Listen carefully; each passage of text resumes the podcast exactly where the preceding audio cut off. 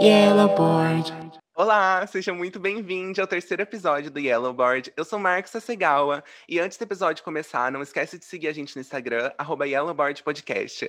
Hoje eu tô aqui com uma convidada super especial, uma menina incrível, Bruna Tukamoto. Oi, amiga! Oi, que prazer, que grande honra estar nesse podcast.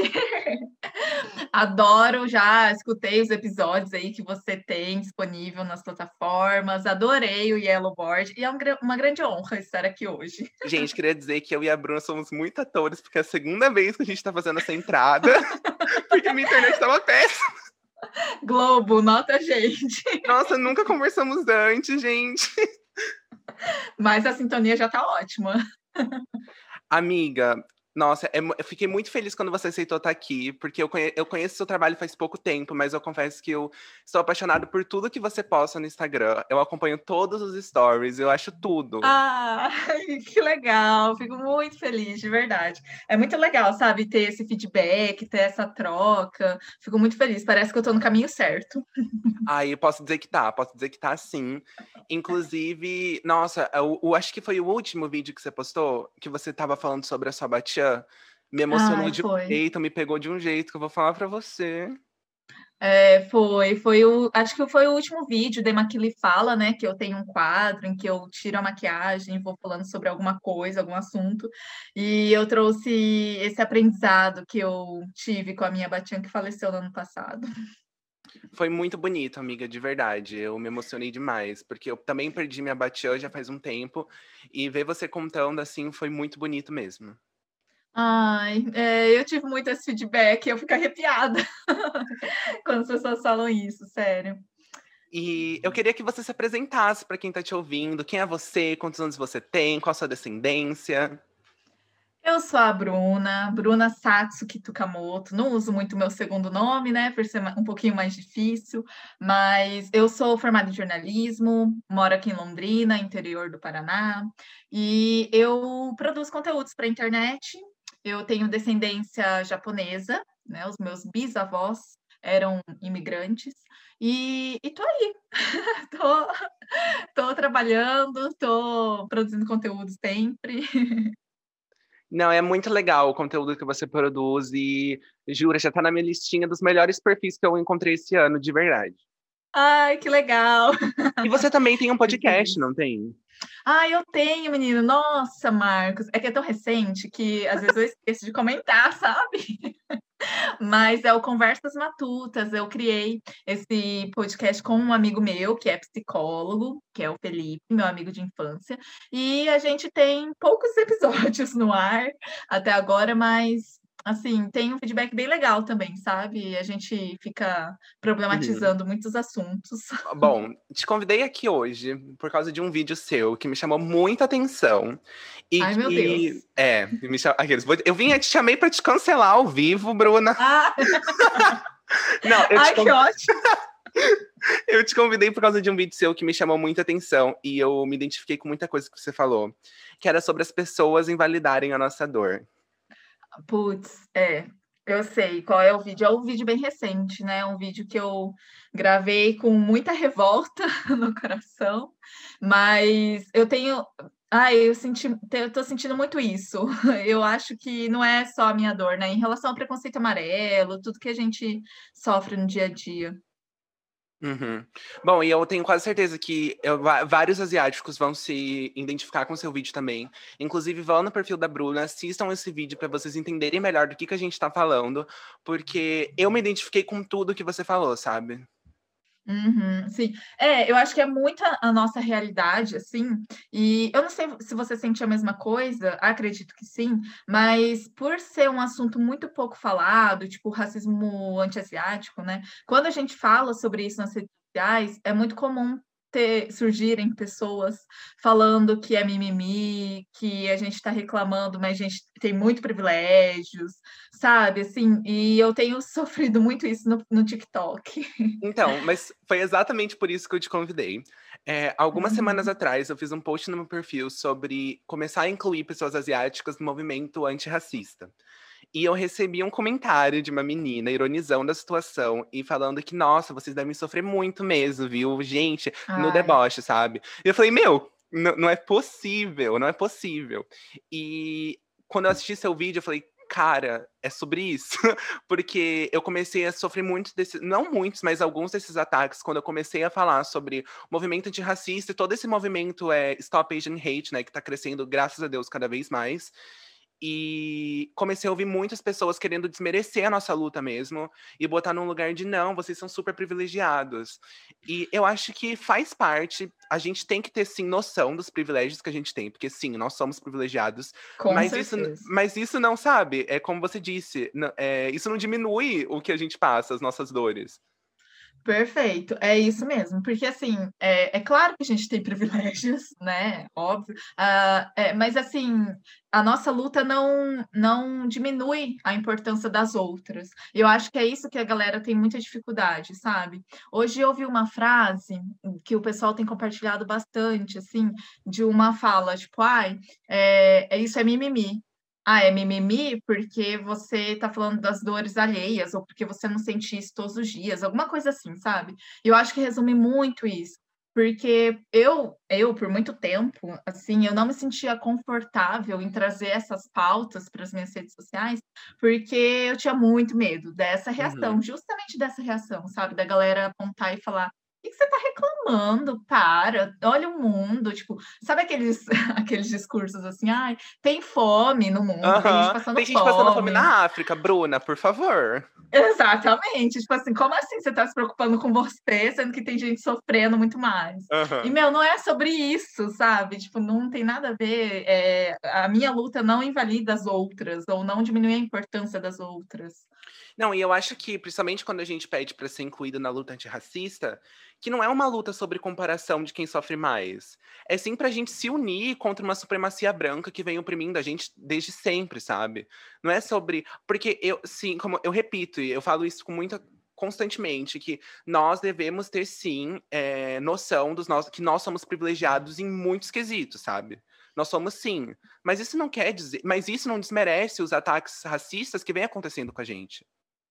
Exatamente. E assim, a galera, quando a gente fala de racismo, é que a galera automaticamente já liga ao racismo contra os pretos, né? Que Uhum. é uma pauta que já vem sendo debatida há muitos anos e está super em alta, e é necessário e importante, óbvio. É, e as pessoas, elas comparam as dores, porque elas falam, eu, eu recebo isso direto lá no meu TikTok, assim, ai, mas, mas as pessoas negras sofrem muito mais, ai, mas vocês não têm toda a carga histórica do racismo contra, contra os pretos. Eu, gente, tá, mas isso não significa que o que a gente passa não é racismo, Uhum. sabe? É, então as pessoas têm muita dificuldade em separar isso e elas sempre comparam com o racismo contra os pretos, né? Então acho que é- é- são muitas barreiras aí que a gente enfrenta para conseguir fazer com que as pessoas entendam. Eu acho que é justamente, as pessoas acham que a gente tá querendo ou ser. Não, porque a nossa luta é maior, as nossas dores são maiores. A gente nunca vai passar pelo que uma pessoa preta passa, sabe? E, mas, mas mesmo assim, a gente não pode diminuir os ataques que a gente está passando. A gente está vendo no, ulti, no último no mês de janeiro, a gente teve uma lista de, ata de diversos ataques pelo mundo inteiro com pessoas asiáticas que não tiveram grande repercussão na mídia. Sim, então, e, e, assim, eu vejo muito que as pessoas é, que não têm essa repercussão, porque as pessoas não entendem, né, a gravidade. E, e algo que eu sinto muito, muito, muito como asiática é que como esse preconceito, o racismo contra os asiáticos, ele é muito sutil, ele é muito camuflado, com piadas, as pessoas têm muito mais dificuldade de entender a, a gravidade gente... disso. Uhum a gente coloca sempre num lugar de piada, né? Principalmente no começo, quando você não é muito ligado no que tá acontecendo, a gente sempre bota num lugar de piada. E aí eu levanto um ponto que eu achei muito interessante, é olhar o vídeo que você gravou por outra perspectiva, porque eu acho que por muito tempo nós mesmos invalidávamos as nossas dores, sabe? Acho que Total. todo mundo que já passou por algum ataque teve um momento da vida que pensou: será que eu não tô fazendo mimimi? Ou tipo, ai, gente, é só uma, é só uma piada. Todo mundo, nossa, várias pessoas já ouviram isso, é só uma brincadeira. E a gente vai é, diminuindo as nossas dores e acaba não percebendo que aquilo ali é problemático e que não é uma piada, que não é engraçado. Sim, eu passei assim a minha infância e adolescência inteira invalidando a minha própria dor, porque eu não, não sentia que as minhas dores eram legítimas, assim, sabe? Uhum. E é muito triste isso, porque eu só entendi que as minhas dores, sim, eram legítimas, que elas faziam sentido quando eu tive acesso a reportagens, podcasts que falavam sobre o racismo antiasiático. E aí uhum. eu falei, nossa, existe, existe um termo para isso. E aí eu fui estudar mais. Então, assim, por muitos anos, é, tipo, mais que a metade da minha vida, eu tenho 24 anos, tudo bem, não sou tão velha, mas mais que a metade da minha vida aí eu passei invalidando a minha própria dor. É, eu acho que todo asiático já passou por isso, amiga. Principalmente porque é uma dor e um sentimento que no início a gente não sabe de onde está vindo. A gente, é, principalmente, inclusive eu vou até puxar o gancho para uma pergunta, que é quando você percebeu que você era uma pessoa amarela? Eu pergunto isso para todos os convidados. Olha, foi tarde. Assim, foi recente até. Se parar a pensar, faz, sei lá, um ano e pouco. Uhum. E eu tenho 24, sei lá, foi em 2020, 2019, mais ou menos. Porque eu sempre me vi como uma pessoa branca. Apesar de sempre responder, tipo, sabe aquelas pesquisas de IBGE e tal? Eu respondia como amarela. É, mas não entendendo todas as questões que estão por trás de ser amarela, sabe? Eu respondia mais porque eu, eu sempre ouvi falar que os asiáticos são amarelos. Então uhum. eu respondia lá, amarela. Mas eu me via como uma pessoa branca. E eu só me dei conta, assim, há muito pouco tempo, quando eu percebi que eu nunca fui tratada como branca Exato. pela sociedade. É, então, é sobre isso, porque quando a gente ainda não tem essa percepção que a gente é amarelo, que eu sempre repito, não, gente, não é tão óbvio quanto parece, eu vou sempre repetir isso, não é tão é. óbvio quanto parece. Mas aí, quando a gente não tem essa percepção, a gente sofre esses ataques e a gente não sabe de onde está vindo, a gente não sabe por quê sabe? Justamente porque a gente se vê como pessoas brancas. E aí a gente não sabe de onde está vindo, por que estão falando isso para mim, o que está acontecendo. E aí Nossa. a gente acaba invalidando as nossas próprias dores para justamente para não chegar numa conclusão. É, nossa, é total isso, sabia? Agora que você está falando, eu estou me dando conta, assim, que é muito isso, porque a gente sempre se viu, né, no lugar de brancos, então realmente, a gente sabe que os brancos têm mais privilégios e que não existe racismo contra os brancos, né? racismo reverso, que o pessoal sempre fala, uhum. quer discutir. Então, é, era essa a ideia que eu tinha, era justamente essa ideia que eu tinha. Eu me descobri uma pessoa amarela também foi muito recente. E foi justamente por através de ataques, foi do pior jeito. Quando Nossa. começou esse negócio do coronavírus, que eu acho que todo mundo ouviu essas piadas ridículas, que não é uma piada, não é uma piada, já vamos pontuar por aí. Não é engraçado, Isso. não é, não é uma piada, é um é super racista, é super problemático, é ridículo.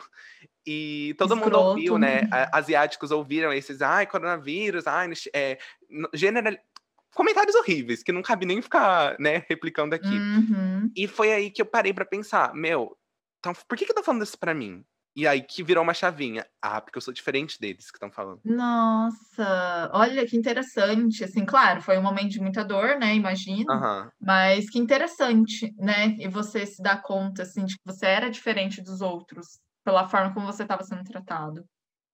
Não, isso na minha vida aconteceu diversas vezes, né? Desde quando eu comecei a perceber que eu era um, uma pessoa. Uma pessoa. Desde quando eu comecei a perceber que eu era um menino gay, que era. Calma, tô me tratando diferente. E aconteceu hum. a mesma coisa hum. sendo asiático. Então eu passei por esse processo de descobrir da pior forma diversas vezes na minha vida. Uh, eu digo, quando eu descobri que era gay, parece que as pessoas sabiam antes de mim. E quando eu descobri que era asiático, foi a mesma sensação. Porque eu descobri através de comentários é, problemáticos, e aí que virou a chave, falei, calma, tô ouvindo isso porque eu sou diferente deles. Então, parece Nossa. que todo mundo sempre soube antes de mim, e eu descobri da pior forma possível, sabe? Nossa, sim. É, você falando assim, até me vem uma frase que eu sempre comento, assim, que é, a, o meu exterior, né, as minhas características físicas, os meus traços, eles sempre falaram por mim. Uhum. É, porque é muito isso, né? Tipo, as pessoas sempre trataram a gente de uma maneira diferente e algumas pessoas demoraram mais, outras menos para perceber isso. E depois que eu me dei conta, assim, até hoje, é, no dia a dia mesmo, eu fico reparando algumas coisas sutis que acontecem comigo e que não acontecem com pessoas brancas, sabe? Uhum. Tipo, o simples fato, sei lá, de eu estar fazendo alguma coisa na rua ou no comércio, em, em qualquer lugar, e uma pessoa que eu nunca vi na vida, super aleatória, aparece e abaixa a cabeça para mim e fala, ai, arigato, ou ai, é, o raio, sabe? Nossa, sério eu, sempre me incomodou isso, mas eu nunca tinha percebido, né, que sempre fez parte da minha vida e que sempre foi por eu ser asiática. E agora, hoje em dia, eu me dou conta disso. E eu me irrito. Nossa. Não, amiga, tem uma história. Eu fui num restaurante, esses restaurantes por quilo. E eu fui pesar o meu prato, né? E era um, um senhor branco que tava me atendendo. Do nada, esse senhor começa a me puxar uma conversação completamente em japonês. Não era um arigatão sem anorar. Era 100% em japonês. Eu não sei por que, que ele sabia falar japonês tão bem assim. E eu não entendia, porque eu sabia o básico, que eu escutava minha família falando, um hashi, um chawan, um makura. E aí ele falando comigo uma conversação 100% em japonês, eu fiquei olhando, e aí ele virou para mim e falou assim, nossa, eu sou mais japonês do que você, hein? Ah, meu aí, Deus do eu, acho que não, né? E aí, nossa, acaba por aí? Não, porque aí ele vai, pega o meu prato, pesa o prato e fala assim, não vai comer sushi? Ai, mentira! Tipo, não, hoje não, né? Deixa pra outro dia. Gente, não, tem que dar risada pra não chorar com essas não, coisas, né? Rir pra não chorar. Gente, olha que como, como é o nível das pessoas, né? Das pessoas acharem que só por elas falarem japonês, qualquer um tem acesso, não, não acesso, porque às vezes as aulas são caras, enfim, mas qualquer um pode fazer aulas de japonês certo? E falar japonês, enfim. E elas acham que isso faz delas mais japoneses que a gente. Exatamente.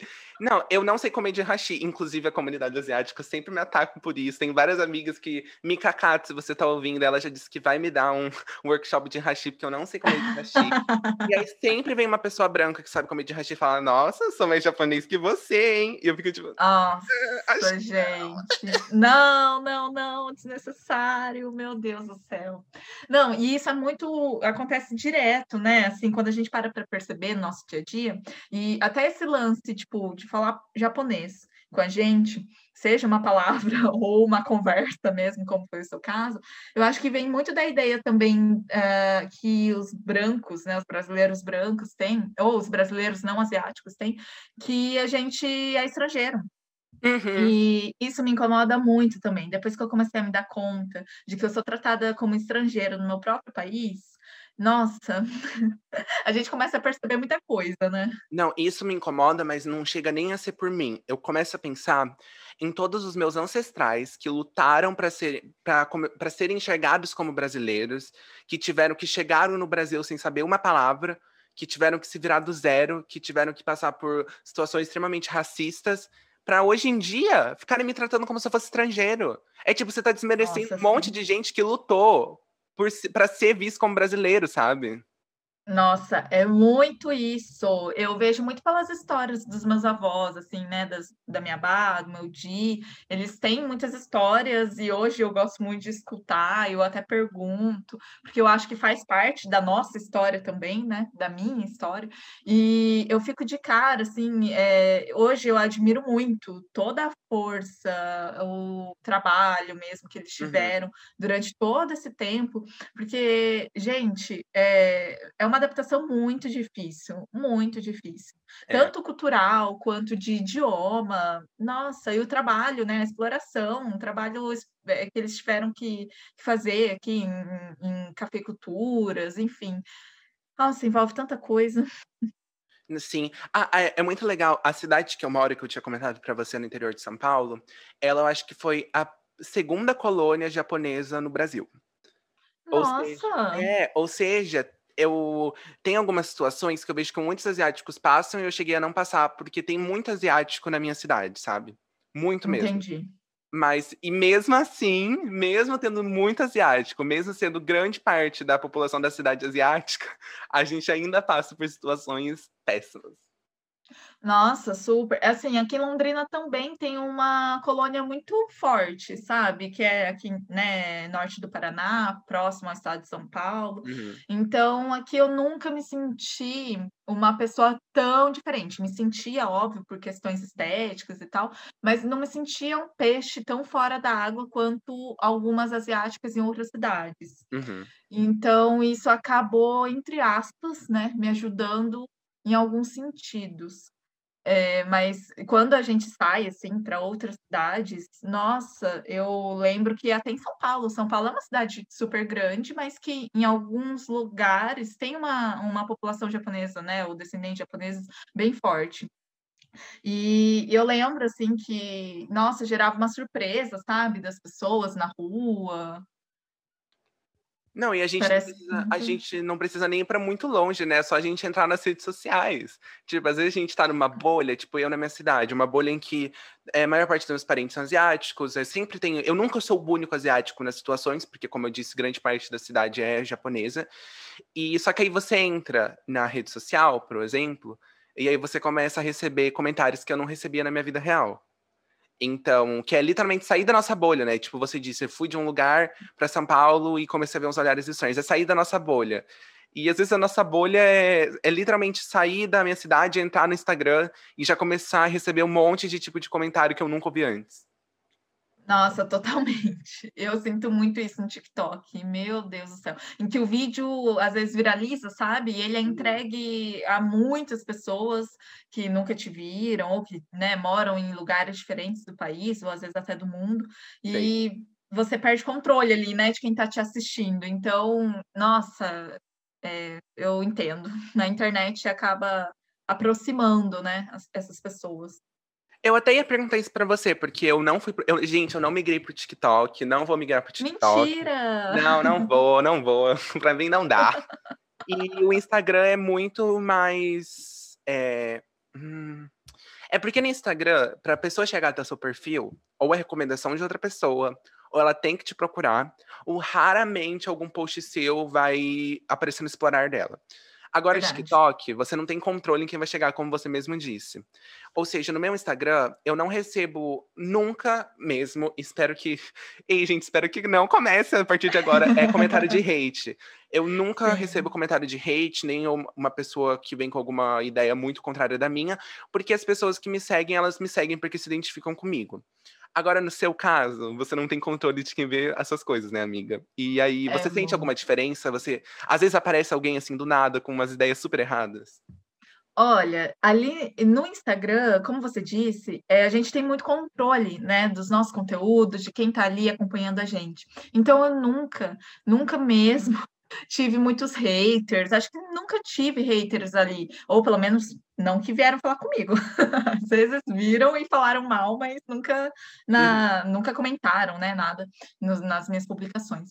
Isso, assim, até quando eu atingi ali 10.000 seguidores e tal. Só que quando eu comecei a produzir conteúdo no TikTok, eu senti muito essa diferença, mas muito, assim, porque alguns vídeos que viralizam ali, eles são entregues a muita gente, tipo, já tive vídeos com mais de 200.000 visualizações, e e eu recebi muitos comentários, tipo, críticas, entre aspas, que na verdade são comentários racistas, né, Uhum. e e assim, ó, vou te dar um exemplo, tá? Até um exemplo bem recente, que foi do lance do arigatô, que eu fui num restaurante e aí o o garçom passou, colocou coca no meu copo, né, uma coisa muito tonta, assim, mas que viralizou lá. E aí eu agradeci e o garçom falou: "Arigatô". E eu trouxe isso para o TikTok para justamente mostrar como nós asiáticos somos tratados de uma maneira diferente, sabe. Eh, e e ali no TikTok esse vídeo acabou viralizando, chegou a muitas pessoas que, ah, falaram que: "Nossa, força guerreira, como você so sofreu, nossa, arigatô", começaram com comentários debochados também. E e essas pessoas foram no meu Instagram. Foi a primeira vez, assim, que eu tive que lidar com isso, das pessoas irem no meu Instagram. Eu vi que uma página que é bolsominion compartilhou esse vídeo do do do meu Ai, TikTok lá no no feed. Me sério, não, quando eu vi eu fiquei nossa, eu respirei fundo, né. que eles compartilharam, mas assim, a sorte é que a página não era tão grande, tinha uns dois mil seguidores, mais uhum. ou menos. Eles com, é, compartilharam lá no feed, colocaram, ah, existe gente chata no mundo, um negócio assim. Uhum. E aí eu vi porque as pessoas que começaram a comentar lá estavam me marcando, porque o meu arroba é igual do TikTok e no Instagram. Então não é difícil me encontrar, né? E as uhum. pessoas estavam me marcando, sabe? Ah, é você aqui, nossa, que chata, a Lumena asiática. Ah, enfim. Então, assim, eu tô tendo que lidar com isso agora, e foi até assunto da minha terapia dessa semana. Por isso que eu não entro no TikTok, gente. Por isso que eu não vou entrar. Vou deixar pra Bruna mesmo. Nossa, a minha sessão de terapia vai ter que aumentar para seis horas por semana se eu entrar naquele lugar. Nossa, é muito puxado mesmo, assim, porque ao mesmo tempo que você fala, ah, não quero me importar, tipo, como o vídeo tomou uma, uma dimensão muito grande, ele chegou a muita gente, eu vi muitas pessoas que, é, que não são, assim, escrotas no sentido, tipo, de bolsominion, uhum. sabe? Assim, porque quando é bolsominion, eu até consigo relevar, é, quando são pessoas muito conservadoras, assim, bem, uhum. bem escrotas mesmo. Mas chegou a muita gente que não era, não era assim, sabe? Que estavam comentando ali e, e, me chamando de Lumena, e, ai, galera chata do caralho, não sei o quê. E eu uhum. falei, gente, não, não, não, não, meu Deus do céu, o que, que eu faço com isso? E aí a minha psicóloga, né? Minha psicóloga que lute. não, isso tudo que você falou leva a gente aonde? No ponto de não é, Ih, perdi a palavra. Não invalidar a dor do outro. Porque literalmente o que essas pessoas estão fazendo. Elas acham, para elas pode ser algo muito pequeno, mas a gente tem que ver além. Não é sobre essa situação em si. É sobre. Exatamente. Sabe? É sobre todos os estereótipos que ela carrega e não é a primeira vez que você ouviu isso. Às vezes é uma coisa que a gente ouve desde sempre, tá de saco cheio e a gente só quer desabafar. Só que essas pessoas de fora, elas acham mais fácil invalidar a nossa dor porque elas não entendem o que a gente tá sentindo. E em vez de tentar enxergar a situação de um ponto de vista mais amplo e mais abrangente, elas preferem continuar na mesma caixinha delas, achando que a gente tá fazendo mimimi e achando que, nossa, ai, ei, Bruna, tem gente passando fome, hein? Nossa, eu recebi muitos comentários desses, juro. De ai, tanta gente passando fome, sem lugar para morar, desempregada, e você aí reclamando. Então, assim, nossa, é, é muito foda, porque foi justamente desse vídeo que surgiu o vídeo que você comentou aí no começo do podcast, sobre invalidar a dor do outro porque eu, eu vi muitas pessoas ali me atacando e que não entendem o que está por trás desse arigatô, sabe? Tipo, a forma como eu sou tratada aqui no Brasil, muitos comentários falando aquele aquela frase super clássica, né? Que você provavelmente já escutou também. Volta para o seu país de origem, então, se não está feliz aqui. É. Ai, ai, eu, gente, mas meu país de origem, deixa eu te contar uma coisa, um plot twist para você. o meu país de origem é o Brasil, meu querido. Então, amor, segura aqui minha nacionalidade, porque eu nasci no mesmo país que você. Perfeito, isso mesmo. Ai, amigo. Não, e eu falo sobre assuntos no Instagram, um dos meus posts de maior é, sucesso, assim, sucesso, sucesso entre aspas, né? É sobre o que não dizer para uma pessoa amarela. E só tive comentários positivos, muitas pessoas se identificando, várias pessoas compartilharam, mas eu já penso, se esse post estourasse fora da minha bolha, eu sei exatamente o tipo de coisa que eu ia ter que ouvir. Tipo, se eu levasse essa discussão pro TikTok, eu sei exatamente ah. o tipo de coisa que eu ia ouvir, sabe? É. E, meu, é, o que eu penso, ao mesmo tempo seria bom, porque eu não quero educar quem já tá educado, eu quero mostrar o que não falar para as pessoas que falam. Só que o meu psicológico não tá preparado ainda. O meu psicológico ainda não tá pronto. Nossa, isso é muito real, assim, de, da gente realmente ter que confrontar, entre aspas, né? Que não era para ser uma discussão, assim, mas de confrontar quem, quem realmente fala, né? Esse tipo de frases quando eu falo sobre o que não falar para pessoas amarelas, no fundo, eu não queria estar falando isso para pessoas amarelas, eu queria estar falando isso para as pessoas que falam esse tipo de coisa. Mas é. eu sei que abrir um pouco mais essa discussão é uma abertura para muito comentário de ódio também. Porque. Nossa eu acho que as pessoas. É isso que você falou. É o tema desse podcast, tá dentro de todos os assuntos, que é em. em... Nossa, tô falando essa frase desde que começou o episódio, ainda não consigo controlar minha discussão. É... Invalidar a dor do outro. Invalidar a dor do outro. E não. Porque, meu, será que não passa pela cabeça dessas pessoas?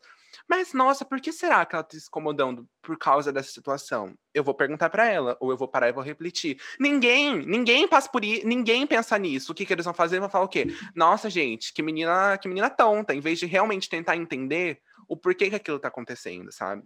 Nossa, Tipo, o, simples fato da pessoa vir realmente interessada, olha, por, por, um lado, nem só de críticas a gente vive, né? Nem só de hate a gente vive. Eu recebo também muitos comentários positivos de pessoas não asiáticas que vêm, fala, é, manda mensagem ali no Instagram falando que aprende muito com os conteúdos uhum. e que nunca tinha parado para pensar sobre isso. Tipo, meus amigos, minhas amigas mesmo.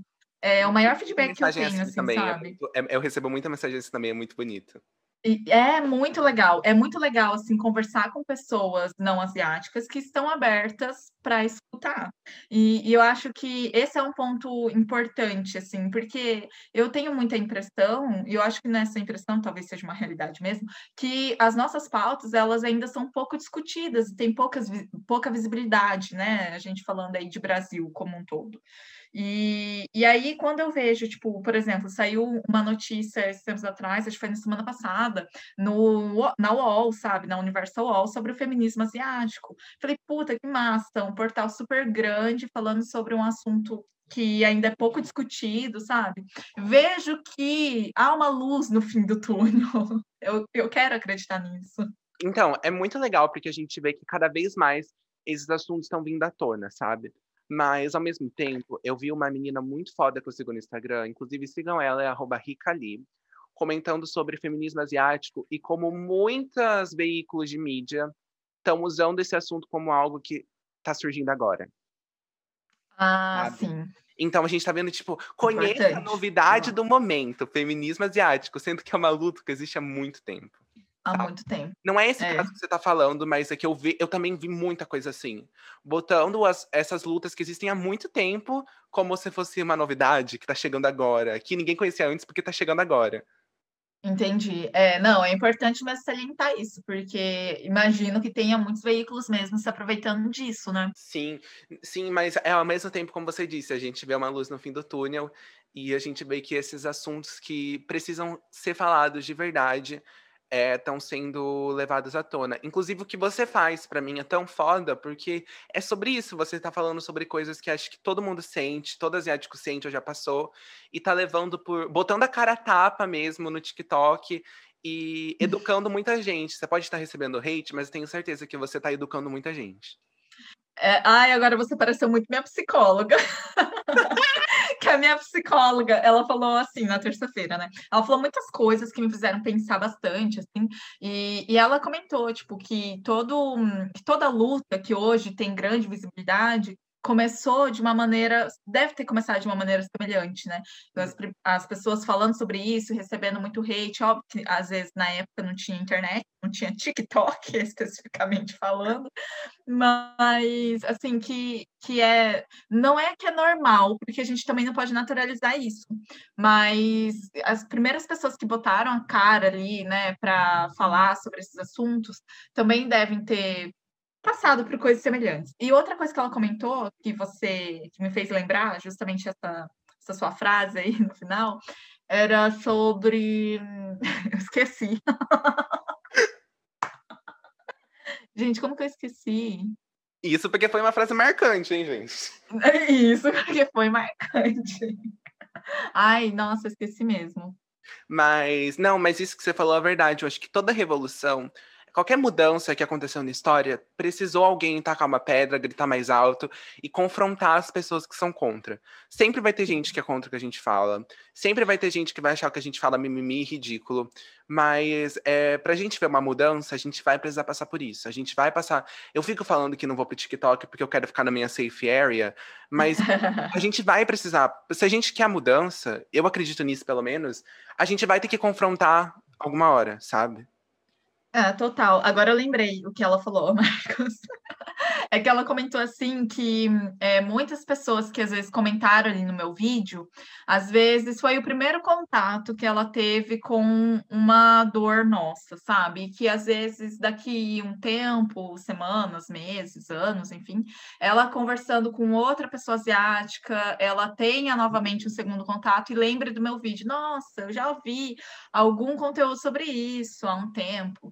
E aí repense, sabe? Ou veja alguma postagem no Facebook, no Instagram, em qualquer lugar, mas que às vezes, tipo, é, que às vezes isso vá voltar para a pessoa, sabe? Vá ser relembrado ali. E aquela frase daquela famosa pensadora Melody, falem bem ou falem mal, mas falem de você, amiga. Estão falando bem, estão falando mal, mas estão falando de você, é isso que importa.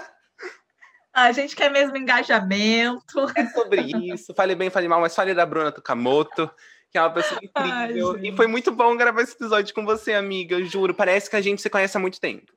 Ai, adorei. Adorei também.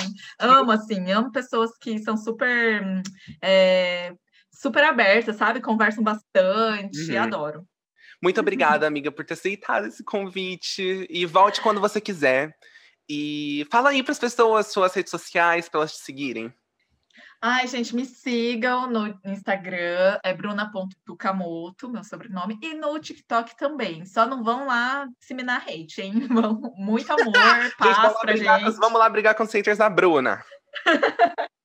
Não vão, vão lá me dar engajamento bom, hein? Não vão me, me dar engajamento ruim.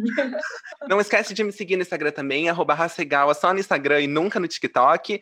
E o, pod... e o podcast, arroba Yellowboard Podcast. É isso, amiga, um beijo. Um beijo! Yellow board.